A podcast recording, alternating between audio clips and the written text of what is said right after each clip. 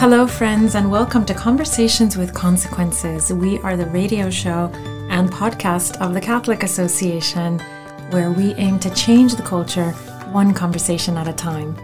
You can listen to Conversations with Consequences on the EWTN Global Catholic Radio Network, Saturday mornings at 7 a.m. Eastern, or catch the encore at 5 p.m. We are also on Sirius XM Channel 130. Of course, our radio show is always a podcast go to thecatholicassociation.org slash podcasts or directly to wherever you listen to your podcasts. At the bottom of the hour, we have Kathryn Jean Lopez, editor at large of the National Review with us to discuss her experience at the March for Life and where we go from here. But first, we are very happy to have Father Jeffrey Kirby back with us. He's a Catholic priest at Our Lady of Grace Parish in Indian Land, South Carolina. He's going to discuss the touchy subject of the latest Vatican statement on same sex blessings. He offers us a pastor's view as a shepherd of his church and what living in a state of grace really means. Welcome to the show, Father Kirby. Thank you. It's good to be with you.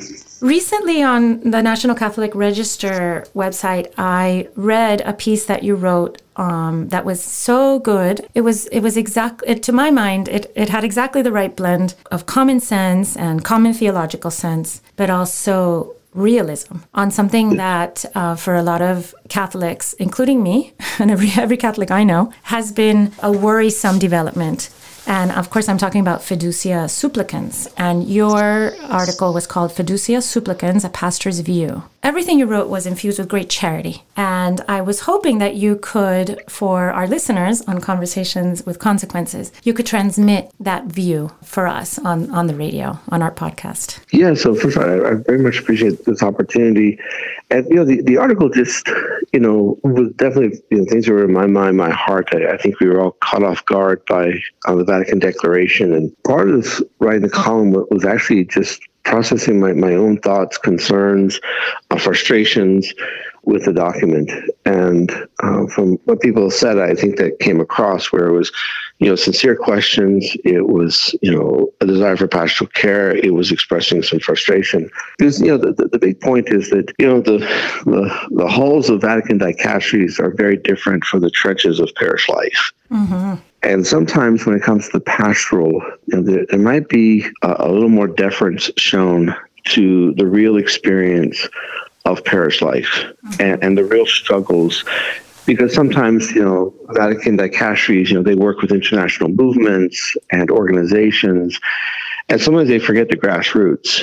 So you know, a decision, for example, of blessing gay couples might sound you know very pastoral on the international level because you're dealing with all these organizations and movements and, and so on. But you go to the grassroots and you realize, well, now you've just confused the faithful. You, have put local pastors in a really difficult situation. You've disappointed and hurt people who are trying to fight the good fight and follow the gospel of Jesus Christ. So, for example, the document was released, you know, in mid-December. Some of my parishioners were still licking their wounds from encounters with family members at Thanksgiving mm. over some of the issues addressed uh, in the Vatican Declaration. You, know, you, have parents who have adult children who are living gay lifestyles who are trying to, to walk that, that fine line of, of you know welcoming and, and, and loving their child, their adult child, while also holding the line you know, in terms of, of, you know, not saying this gay lifestyle is not acceptable and, and, and, you know, what you're doing is, is, is not good. And, you know, and then also just, you know, the divorce and remarried, you know, it's like, you know, do you, you, know, do you invite the uncle and his mistress to, to, to Thanksgiving and then you don't, it becomes a big issue. And then the cohabitating couple who wants to host Thanksgiving and all, you know, just like the real issues that the people of God face. And I tell you, all they really ask for from the church is clarity and support. And perhaps unintentionally, the declaration showed very little support to the people of God in the trenches who are doing the best they can. Because to them, it appeared as if well, now there's compromise. Now this is one more thing my family member can use against me as I'm trying to uphold the gospel way of life. In the document, and, and I think in the worldview of, of those who support the blessing of irregular unions, there's this idea that, that justice and mercy are opposed. That mm. that some things might be just in the way we conduct ourselves as a church and as a people may be just, but they're not merciful. What do you think of that statement? Justice and mercy are opposed. Yes, I think it's regrettable because it just shows how the contemporary world has redefined our words. You know, they redefine love, they redefine freedom, they redefine life, they redefine mercy, they redefine justice. And and when you've redefined words, well then they can mean whatever you, mean whatever you want and they can conflict however you, a person would want them to. Because we go to the scriptures and we look at the relationship between mercy and justice, mercy is actually the fulfillment of justice. Mm as Christians, we understand this because this is why the eternal Son of God chose to die on the cross. He was fulfilling justice so he could then offer mercy. So that's like oftentimes people get, you know, very upset when they hear the call to mercy and they say, well, I can't forgive this person because what they did was wrong. It's like we, yeah, oh, yes, okay, yes, right. What they did was wrong, but by showing mercy, you're not validating or showing approval for what they did in fact, what you're doing, mercy ultimately is the gift of freedom. It's saying to the person, I hold no vengeance, and I give you the freedom to change. So I can give someone mercy while still expecting consequences to be played out. I oftentimes tell people, you know, when there was the attempted assassination of Pope St. John Paul II in 1981, after the Holy Father recovered, he went and visited the would be assassin. They prayed together, they spent a little bit of time together, and at the end of the visit, the Holy Father went back to the Vatican and the would be assassin stayed in prison where he needed to be because he had to fulfill the consequences of his action. So we can be merciful while still expecting justice to be fulfilled. In fact, we have to, otherwise, our mercy, our attempts at mercy, just become permissiveness and approval for anyone to do whatever they want. And people think that everything's okay and everything becomes acceptable. So I think we just have to go back to the biblical understanding that justice and mercy are twins, mm-hmm. and, and they always walk together, and they're always smiling at one another. If in the current culture's idea of mercy, mercy really is indifferentism, right? It's a, it's a, it's a, it's a being indifferent to to things that are deeply wrong and and all the ways that these wrong things hurt us and hurt other people right and so yes. we so we say we can yes. shrug it up we can say oh i'm i am understanding i'm merciful these everything that people do, do everything that people do everything that people that a person does comes from a moment comes from a place of love or hurt. And so i can be i should be merciful. But what it means is just being indifferent to to the things that are evil and not wanting yes. and not wanting them to see and not wanting to see those things stamped out of the person you love right? Like if i had a if i had a child who was a bank robber i would love that child but i would i would i would want to see that the thing that t- that drives him to rob the banks stamped out of him wouldn't wouldn't yeah. that be true mercy? Yes, absolutely. In fact, you know, this contemporary notion of mercy is, as you're describing, is, is indifferentism. It, it, it ultimately is just being callous to the person because we can see that a person's behavior is hurting them, but because we so much want to be accepted or loved by them, that we're willing to not speak the truth. And, and that, that's not love you know that the love speaks the truth. It's patient it's kind it's not rude but it speaks the truth. Love bears all things. Love never fails. And so love has to speak the truth. And if someone thinks they're loving someone but they're not going to say something is wrong or they're not going to call the person to change then ultimately that's not love. When, when i look at my own life the people who have most loved me are the people who have most called me on to greater virtue. Mm-hmm. And there have been times where I've been frustrated with them. There have been quiet moments in, in my relationship with them. But in the long run, I know they're right. And I was glad they spoke the truth because they offered me the gift of freedom from what was wrong or what was hurting me. The one, you, the one, when the one that you truly love, when you truly love somebody, you want to rip away from them everything that dirties and disfigures them, right? Like you want to see their their face shining in in purity and and and cleanliness and, and and the health, right? The moral health of someone who is walking hand in hand with God. That's what you want for yes. your beloved. Yes, absolutely, and that's why you. if, if we think of, of this understanding of love and we put it in context, you know, to, you know, the, you know, the the the, the parents who say to their adult, adult child, uh, "You are always welcome in our home. We want you to come for Thanksgiving. We want you to come for Christmas." But because you're in this relationship, that is not healthy, that is not good, that is against the gospel, that can hurt you in this life and hurt you in terms of eternity, then your partner, how you describe this person, uh, cannot come with you, right? And of course, you can imagine that just you know causes all type of problems.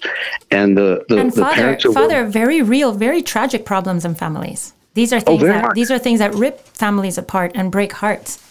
Absolutely, absolutely, and and and, and for you know you know people in love so parents with their adult children or you know uh, people with their with their siblings or you know the, the extended family uh, your friends to, to hold the line because they love because they want to truly help the people they love to grow in virtue to become you know more and more uh, in, in the likeness of god. And and then to do that and to suffer the consequences in terms of like you know the, the chaos in the family and the, the name calling and you know all the things that happen. And in the midst of that to have something like fiducia supplicans come this vatican declaration. And i'll tell you a lot of a lot of the faithful felt as if they were stabbed in the back hmm. they said you know i can take all the arrows towards me from the people I love that I'm trying to call on to, to greater virtue, to do to a good life. I, they said, I can take that. They said, but it always catches me off guard when it's a knife in the back. Mm-hmm. And it's just important that the senior leadership of our church hear that, realize that. And, and you know, the, this column we're referencing, like, this was just my kind of like raising my hand and saying, hey, as, as, as a pastor in Indian land, South Carolina, um, in the trenches, um, there, there's some problems with this, and and maybe pay a little bit more attention to the grassroots as these decisions are being made, because whatever was intended, however well it was intended, that's not how it played itself out. Father Kirby, give us the best intent. Give us that argument that assumes the best intention of, of fiducia supplicans. What is the argument? If, if you were to give it every benefit of the doubt and say, this is the way it was positively intended, what is that good intention? Okay, the best possible intention is that the church, in her pastoral expression, has no idea how to interact with the LGBTQ plus movement, which has grown in momentum and social acceptance and power. And the leadership of the church is attempting to build bridges and to show acceptance and openness and is willing to create these pastoral blessings that even the document says is innovative um, and attempting to do this to show some type of receptivity and willingness to you know welcome and embrace those who are in the LGBTQ LGBTQ plus movement. So a kind of meeting meeting people where they are, so you can sort of embrace them and then shepherd them into the the correct place in, in with so. others in their relationship with others. Yeah, that's the best possible. But I, I would I, I summarize that, but then I would have to say that is just just marred by naivete. And maybe the best sign of that naivete was the immediate response of people like Father Martin, uh, that we try not to talk about on this show, but Father Martin, who uh, then immediately, very openly blessed in, in, in the middle of a church, um, uh, what seemed to me a same sex couple that were not trying to be chaste, um, Yes. but were but were were confirmed in their in their idea of how people could live uh, a sexual life and still feel that they were walking correctly with the Lord. Yes, yes, yes. And and and, and you know, something I argued when I, I saw the picture and, and Father James Martin's tweets and so on, Said, well, he, he has just violated the declaration itself. Because if you look at the declaration, it calls for, you know, uh, this almost type of spontaneous, you know, blessing, this, you know, very casual uh, you know, these all of these restrictions. You know, there can't be vestments, it can't be formal prayers of the church, it can't be at, at a formal ceremony, um, it can certainly can cannot be at a, at a gay wedding or at a, at a, civil union ceremony, and and point by point by point by point, and and, and if we took that document just at face value, as, as you were asking, and, and to try to show goodwill towards it, and and we just took all those you know boundaries that the document imposes then right away we see Father James Martin violate all of them because this wasn't casual and spontaneous. Mm-hmm. This was, you know, the front page of the New York it Times. It wasn't in right? the in the sacristy or out in the parking lot or somewhere where yes. you could say, Father, you know, we're trying really hard. Could you give us a blessing to help us on our way? That kind of thing, yes. right? That's how that's right. how the, we charitably imagine it working out. right, right. And, and and what's interesting is the response has not been towards Father James Martin or others who I would argue are violating the Declaration. But we see the response being, well, why are the African bishops being so difficult? And why are, are you know, the Eastern Europeans being so difficult with this? You know, and it's like the the reaction to the responses also indicates a lot in terms of you know what what really is motivating this uh, declaration. One of the ways that our modern culture is is so damaging, and we see it as parents and and uncles and aunts, and you as a priest in your parish, is the the complete abandonment of a sexual ethic, uh, or not complete because it's been reduced to adult consent, which is almost complete, right? I think in many, and it's so close to complete abandonment of an ethic um, that we see uh, the the enormous ramifications playing out in people's lives of of abandoning this abandoning the sexual ethic. We see it in the collapse of the family, the father fatherless children. Um, we see it in the way that so many young people now are identifying as not heterosexual. Like a huge percentage, almost half, I think, in, in some in some places, and that's reducing their possibility of forming a natural family one day and all the all the beauties that come with that. It's it's bad for their souls uh, yes. to to say, oh, there's no sexual ethic. I mean, it it it hits really hard on women and children, right? Objectifying women, um, abandoning women, and of course, killing all the children in abortion that that we're that are not have not been born in all these decades. Um, we see all this and then we and then we get fiducia supplicans and and we yeah. say to ourselves very sadly the sexual ethic is one of the most the christian the judeo-christian sexual ethic is one of the most life-saving life-enhancing um, it's it's uh, things that you could possibly follow in your life right like it's heaven yes. it's heaven all the way to heaven and yeah. hell and hell all the way to hell, as my as my as my husband likes to say. Is that yes. is that what you're seeing in, in in the pews of the faithful Catholics? Absolutely. you know, to, to, those who are willing to to give the obedience of faith, uh, to, to take that leap, to to faithfully follow the way of the Lord Jesus, uh, to seek a life of virtue, to, to follow the teachings of the church, uh, say they, they see and experience the abundance of of of life and goodness and, and you know with, with the sexual teachings of the church I mean, you know they, they, are civilizing like we, we forget historically it was it was our understanding of marriage and family that that stabilized society mm-hmm. in the mm-hmm. west mm-hmm. i mean we forget that you know, it was barbarism before the gospel and and and these are the very things that that that brought order and structure and and, and grace to our fallen nature and, and the so idea of human and, and it's tied in very closely with the idea of human dignity Right? Very much, very much, very much.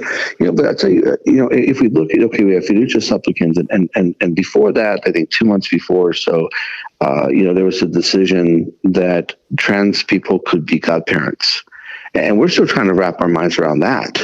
You know, that's another uh, issue that now has been thrown to parish life. And then sometime before that, when the Holy Father met with trans young people, he said, and, and I was just shocked. It's like, I, I please, I hope that this is a, a mistranslation. The Holy Father said to them that the church's teachings on sexuality are, quote, still in the diapers. What? Yes. Yes. Oh, I'm, so, I'm so glad I missed that, Father. yes. And I'm, I'm thinking like, but, but it, it just reflects, you know, almost an exaggeration on the part of church leadership to think that something is lacking in the gospel of life that there has to be some type of adjustment or or update or accommodation in order for the gospel of life to work. And Father, rather than realizing it's it's consent on its own. Yes. And Father, as though we have discovered something new about sexual of human sexuality, there is nothing new under the sun. Uh, when yep. when when um, when the first Christians um, were were propagating the Christian sexual ethic, all the same sexual horrors were on display. The the abandonment of, of babies uh, instead of abortion, because I guess abortion wasn't as handy as it is now, but the, the exposure of children, the prostitution of women and men, the, the, the absolute lack of the idea of a man being faithful to the mother of his children through life, that protectiveness. I mean, everything has, oh, and transgenderism, I mean, why not? I mean, yes, now science allows us to to do surgical and hormonal alterations that were impossible before, but certainly men paraded around dressed as women. They always have, right? Some. Mm. Um, yes. So yes. these people, some the the people nowadays on even in the church are acting as though some new sexual revolution has happened or some new understanding of human sexuality. There is nothing new. Yes, yes, and, and we forget that the greatest charity we can give to the world, the way in which we can be most be good Samaritans to the fallen world is by speaking the truth, presenting the understanding of the human person, a, a robust anthropology as it has been given to us by God, shown to us in the incarnation that God has become one of us and to share that with the human family so we can understand human dignity, the, the role of our sexual powers, complementarity.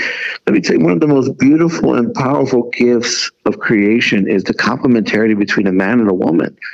You know, in, in my pastoral uh, outreach to, to especially to, to men who are living the gay lifestyle, I'm saying, I, I tell them, listen, no matter how many friends you think you have, no matter how many supposed lovers you think you have, none of them can compare, none of them even come close to the complementarity that you will find in a woman.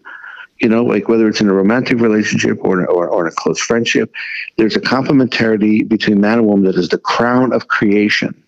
Like creation shines most especially in the complementarity between man and woman. But all of this is lost when we're willing to dismiss and trust the gospel and the gospel of life and our understanding of sexuality and married life and ultimately human dignity. Like all that is lost when we when we stop trusting the gospel when we stop taking ourselves and the gospel seriously. And, and, these are the consequences. I mean, who would have ever thought, I would never have imagined that I would live in a country that says with a straight face that two men can be married or two women, or that I'm supposed to change the way I speak when an observably recognizable man tells me that he's really a woman, or an observably recognizable woman tells me that she's a man. I'm supposed to play along with that. Like that that's just peculiar. Like it's a sign of the fallenness of the world just spiraling out of control. That hits hard. And, that last bit, Father, hits hard at the way that modern culture wants to dissociate us from the truth itself, the truth with a capital T, right? They want to make everything contingent, everything in our lives, they think, should be contingent on whatever the current mode of thought or fad is. And and truth doesn't exist. I mean, it's a very high level attack, I think, on, on us.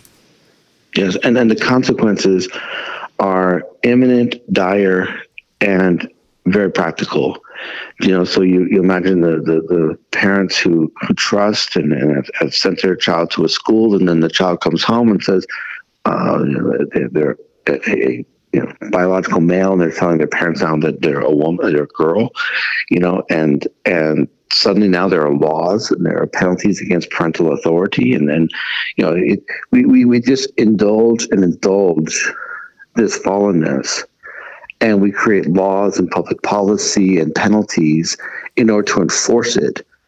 Because at the end of the day, what we've lost is tranquility. Like, like we know that, that peace ultimately is found from the tranquility of order. So if I walk up to a tree and I say, You're a tulip, then I don't have peace with that tree or with that part of the world outside of me. It's when I die to myself and say, no, that really is a tree. I want it to be a tulip. I feel like it's a tulip. I'd really prefer it to be a tulip. It's not a tulip. I need to die to that. I need to understand this is a tree. It's by understanding that reality, accepting that reality, that ultimately I have peace because it's a tranquility of order. But if I keep arguing that the tree is a tulip, then there's nothing but frustration and anger. And ultimately, I use my will to power to force other people to go along with accepting that that tree is really a tulip. And that's what we see in our society today, whether it's with the gay movement or the transgender movement and all the other areas. Like, you know, reality is under attack. Well, divorce and remarriage too, right? We we what we're trying to teach, what we're trying to tell people is that that that doesn't just violate every every piece of your heart and your mind to be told that the love that you swore would be eternal lasted three years and you can swear again, right? And that, that yep. there's and that there's nothing wrong with that and that we should all accept that.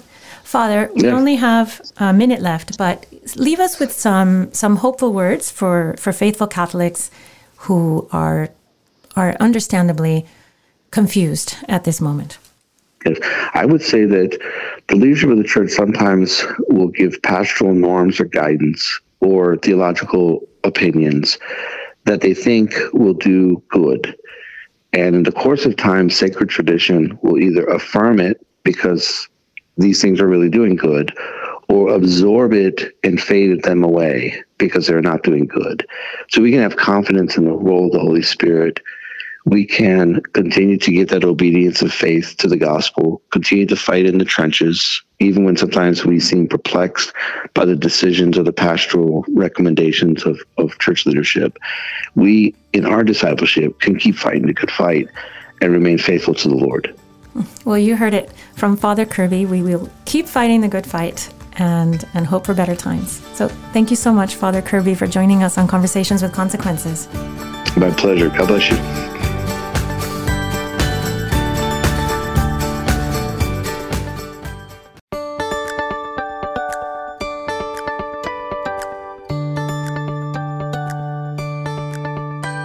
Joining us next is Kathryn Jean Lopez of National Review, who was on the ground, of course, at the March for Life in DC, and she has always been a steadfast pro life warrior, a strong advocate for adoption, which is close to my heart, of course. And she wrote a great piece recently in National Review called Want to Actually Get Somewhere on Abortion. So I thought we'd have her on because this has been a very difficult year for mm. all of us because it was it's like the i feel it's like the the dog that caught the car right? So we've been chasing this car of the end of roe v. Wade and all of us felt uh, very energized and and very secure that obviously it was an unjust decision and it had led to the death of millions of baby boys and girls and that it had to end. It it was it was bad law it was unjust and and it was deeply wrong. So finally roe v. Wade ends and it's almost like things are worse in a sense. So, am I being too dark, Kathryn? No, no. I, I keep saying the same thing.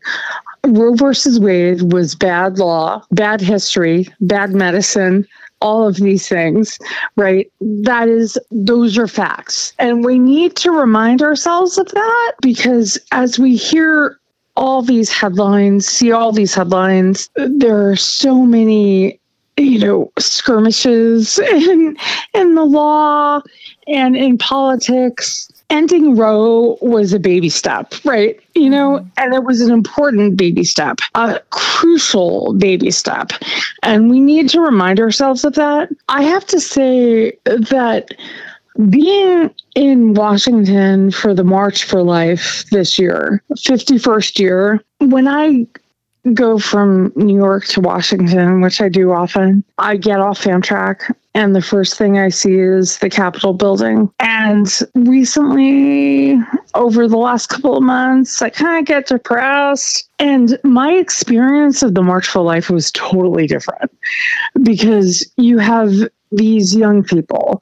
And you've been to the lunch that I host um, every year, the year, uh, the day before the March for Life. Mm-hmm.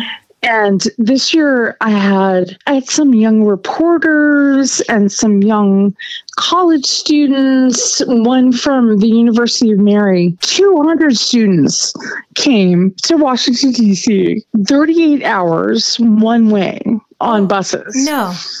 because they think it's that important. Mm-hmm. They like see so clearly that this is the human rights issue of our time. And so uh, there were there were maternity home directors and and crisis pregnancy center directors and like you've seen in um, previous years at this lunch the older people so to speak right who have been you know working in the for decades working on these issues, they were just like, thanks be to God. Thanks be to God. Like, he keeps providing. Mm-hmm. You know, workers in the vineyards. And even in the midst of the mess, they understand. And on Saturday, I spoke at a conference of Ivy League college students who um, who are pro life. Some of them were like, what do we do? I don't understand. Like, it's a mess. What do we do? And we said to them, get married, have babies. Mm. you know, this is like live virtuously. Exactly. This is this this is there's no magic sauce. There's no like yeah, button. Be a light, press. right? Be a light. Right. Put your Just light and put your light on a mantle exactly. and let everyone see the joy in your heart and exactly. the joy and the joy in your home when when a home is well lived and and you are you are oriented properly, right? In regards to life. That's exactly what you do. Mm-hmm. You and Steve do. oh, thank you, Kathryn. You know, Kathryn, I, I think you're so right in what you say. You made two points that I think bear repeating. Number one, that the end of Roe was just a baby step in the right direction. Mm-hmm. I think that's a really hopeful way to look at it because maybe my maybe my feeling of having caught the car and not knowing what to do with it is that we had this idea that there was going that the end of Roe was going to bring about this this whole new a whole new landscape, and in a sense, it has, but not not what we were so hopefully expecting, or maybe what we had convinced ourselves was going to happen. So the landscape is new, but there are workers in the vineyard, as you say, and they're young and they're enthusiastic and they are full of the future and of possibility for us like it's not it's not like we're not we don't have anyone to pass the baton to there right, are right. there are young eager lovely young men and women that understand what's at stake and who have that strength that that strength of youth to to bring a culture of life to birth in the future. And I think it's so important, Grazie, to to to realize that even the Catholic Church hasn't taught what we need to teach in the last decades. And the sexual revolution has really hurt young people. Grazie, it is so humbling to realize like the Catholic Church hasn't even taught in the last decades what the beautiful life is, what beauty is, what um what goodness is. And so that young people even have any sense of what you know marriage and family is is a miracle honestly. No that's right. And, and something we should stop and appreciate right? Exactly, exactly. And I was just so overwhelmed by these kids uh, um, at this Ivy League conference, many of whom were Catholic, who um, who get it who got it, who got that like Paul the Sixth was right when he, mm-hmm. he were in Humanae Vitae, and they want to live that life. They want to live virtuously. And um, and I've been that's thinking, what's going to end abor- abortion in America. And you know what I've been thinking lately is that the sexual revolution didn't didn't end didn't just result in millions of abortions and the sexual revolution also has has delivered a life devoid of, uh, devoid of romance, right? So sex. Oh, for sure. Sex uh, accompanied when sex comes along with with with children and family with with marriage and children. That's that's romantic, right? That's that's forward thinking and full of the future and, and full sense. of possibility. But when you Right. take sex and you say, "Oh, sex is just just pleasure," um, then you're making you're turning sex into something that's not even it's not even uh, desirable. As we're seeing, people don't e- aren't even having sex, right? That we we've divorced sex from f- children and marriage and family, but we've also divorced it from romance and and true ple- pleasure, like true lasting um, fulfillment that it's supposed to be surrounded with. Um, and I think that maybe young people are also turning against that, right? That that Yeah. reduction, the reductionism of sex into something so tiny and, and inconsequential as physical pleasure. Well, that's what I found so um, encouraging for the second year in a row about this Network conference, the Ivy League kids. They like they want something more. They see something more, um, and they understand that what the culture is selling them is not true or beautiful. You know. It's not even interesting or, or, or not even interesting right exactly. And um yeah no they're smart. They're smart in the wisest of ways. And um yeah no and that's exactly what we need to to help accompany them in you know?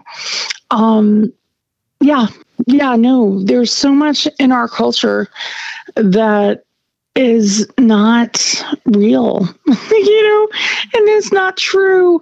And they know it. And they want adults to walk with them.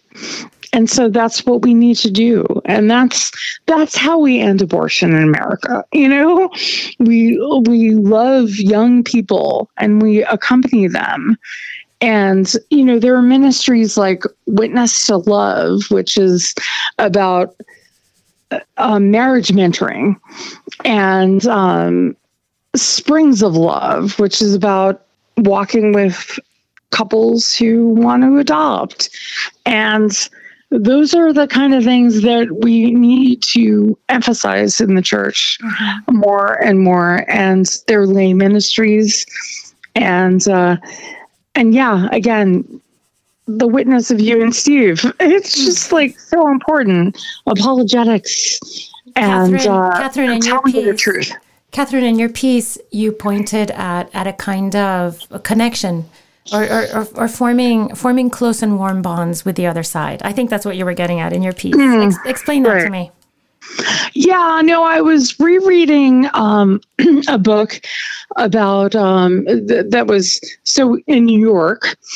Um, Mayor Ed Koch, wh- who was a consequential New York mayor, and uh, Cardinal O'Connor, who founded the Sisters of Life, they were good friends, um, but they did not agree on abortion or a lot of other things. But um, I was rereading it, and Mayor Koch talks about how one particular pro life woman would just like sit with him and talk to him and find common ground with him. And this is something that's so foreign to us right now, you know, um, but it's so important. Like, as you were saying, adoption, foster care. Like, if we don't care about kids in foster care, we are not pro life, Absolutely. period.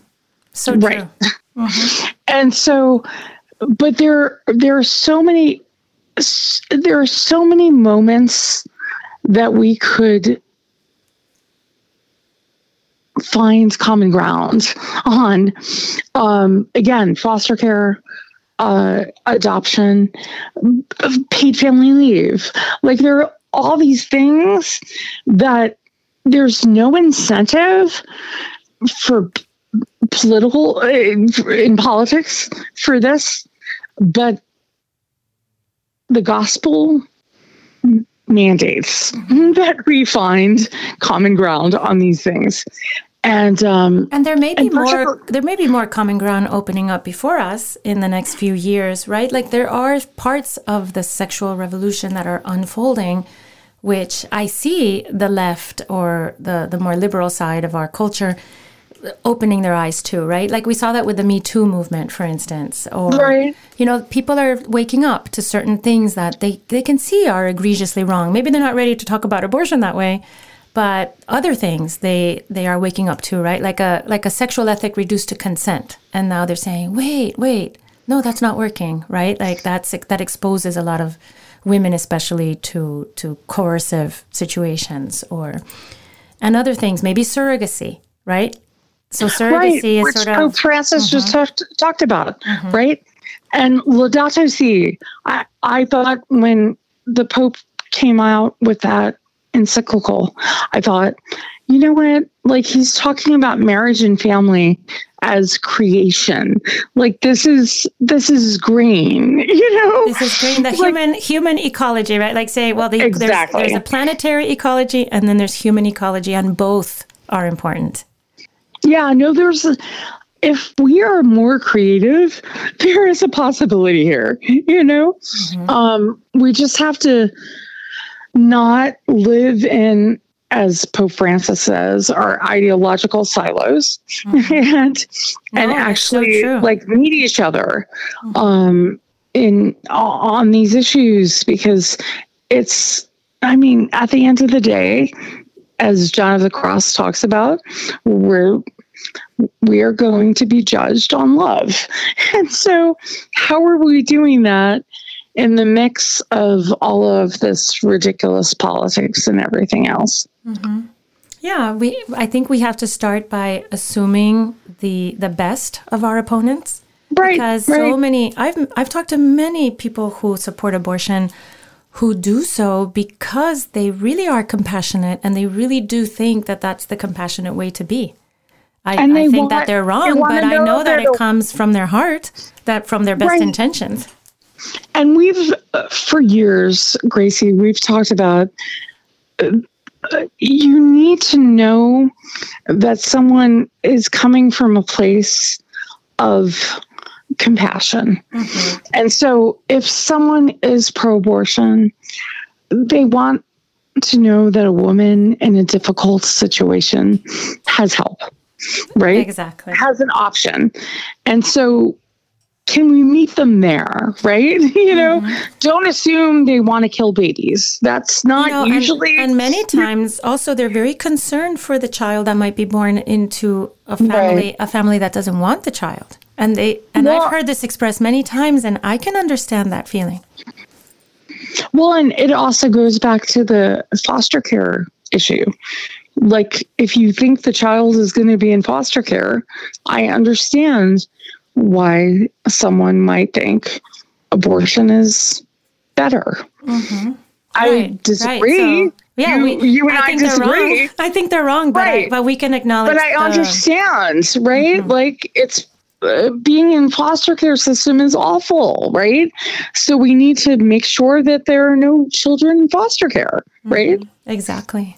Kathryn, you're not going to believe that we're out of time. And of course we are. And we could talk all day. I love the way that you. I always love to talk to you. But I love the way, Kathryn, that you. Um, that you go to the heart of the issue. And when I say heart, I mean like the heart of our Lord, right? The heart of mercy and compassion and and and I think you're absolutely right. That's the way forward on abortion. It's not to think of it as a political battle where right. where one side one side wins and the other side is snuffed out. No, there's so much pain, and so we have pain. to heal that pain.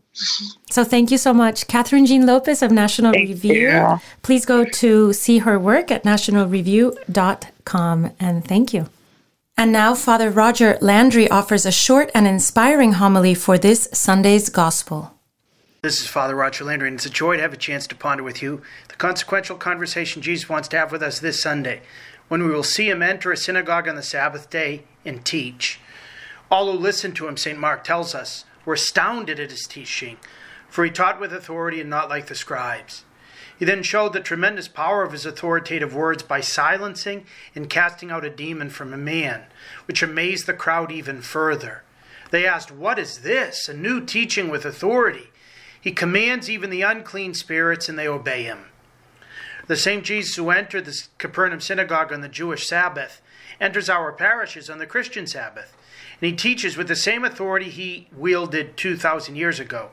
He speaks to us in the Word of God, and later, He who created the heavens and the earth with His Word, who called fishermen and tax collectors to follow Him so powerfully that at His summons they immediately got up and did so, does something far more amazing than cast out a devil or silence a stormy sea.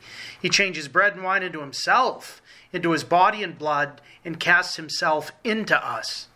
If we recognize what's really going on, if we awaken to the power of His words, People today, you and I, ought to be far more amazed than Jesus' first listeners two millennia ago. Jesus teaches unlike any other teacher who has ever come, before or after. His contemporaries said that he taught with authority, unlike the scribes. The scribes, the ancient biblical scholars, always used to cite sacred scripture or Jewish tradition to base their teachings on the authority of the Word of God. That was obviously an appropriate way for them to teach, sharing their interpretation of God's words rather than merely their own opinions. But Jesus didn't need to cite the Word of God because he is the Word of God. In the Sermon on the Mount, for example, he contrasted himself to what Moses, their greatest teacher about the ways of God until then, had said to them on behalf of God in the desert. You have heard that it was said, in other words, Moses said to you, You shall not kill, you shall not commit adultery, an eye for an eye and a tooth for tooth. But I say to you, you shall not even be angry with a brother, or look on a woman with lust in your heart, or if anyone strikes you on the right cheek, turn and offer him the other as well. Jesus showed he was indeed capable of saying, But I say to you, in contrast to what the greatest figure in salvation history until then had said, not just because of his bearing, but because of the way he would back that up in stupendous miracles like the exorcism he accomplished. Authority comes from the Latin word auctor, or author. And Jesus spoke with authority because he is the author, the creator of man, woman, and the world.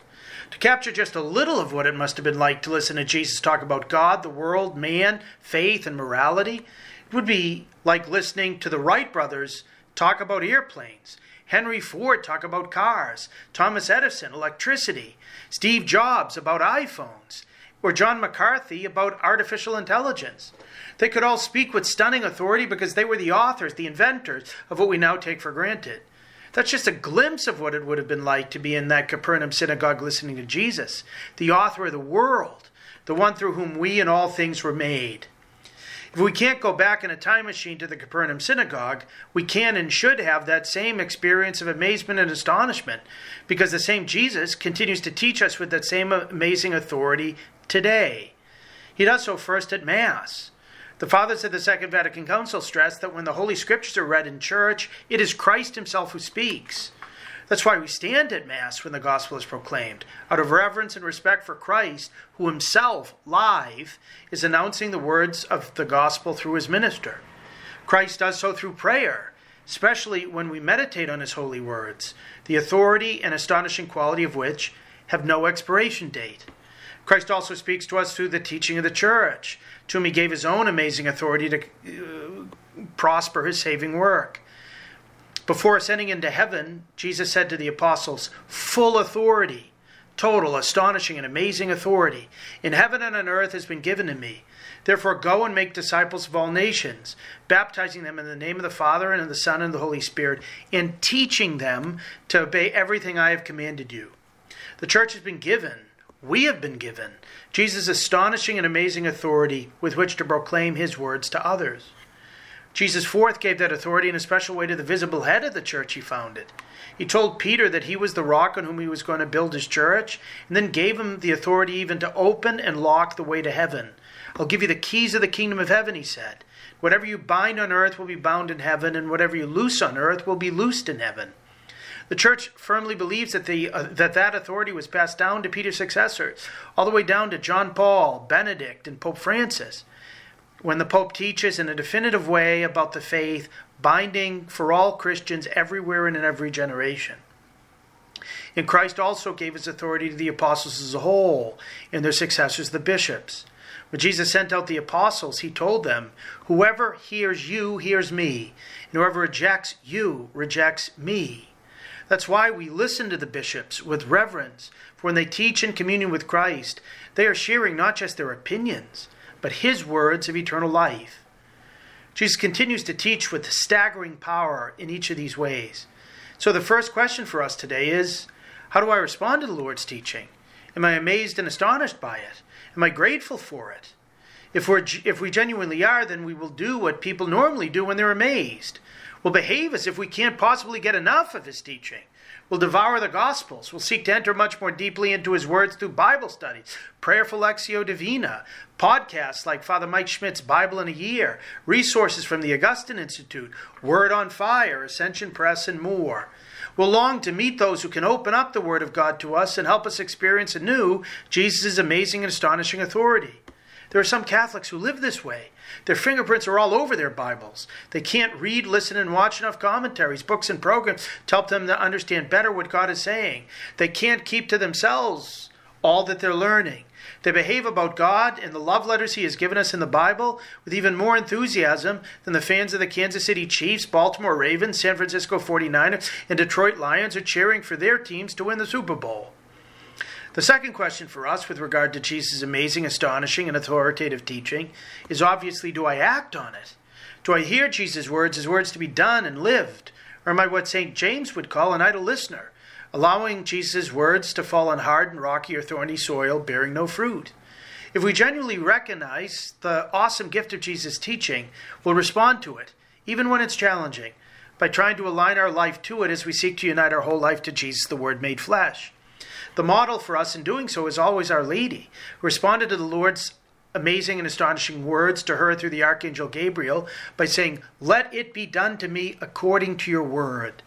Mary is interceding for us to show our amazement by receiving God's help to become living commentaries of everything God says to us, to digest and assimilate every word that comes from his mouth.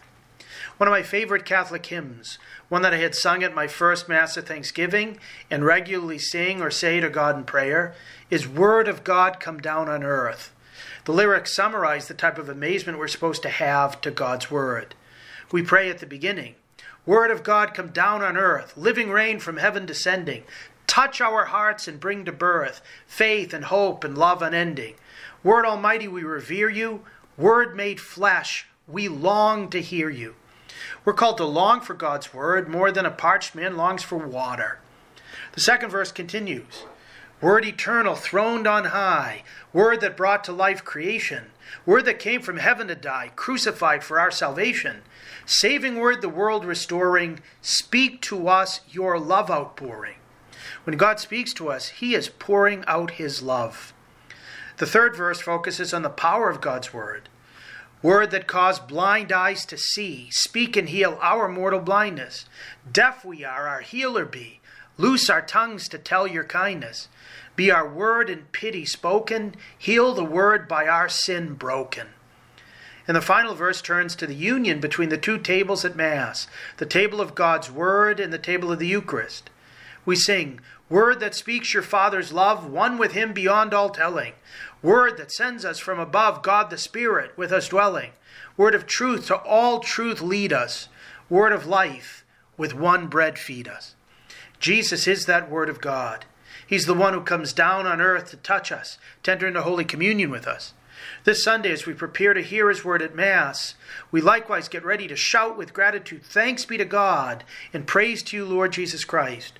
We turn to Him and ask Him to touch us in such a way as to make us burn for Him with longing and amazement, to help soften in us whatever hardness there is in our hearts, so that led to all truth and nourished by Him, we may become the echoes of His astonishing and amazing word among our family and friends in this world, and one day among the choirs of saints and angels in eternal awe around the heavenly throne. God bless you. With that, I leave you and thank you again for being our listeners. And we continue to pray for you always.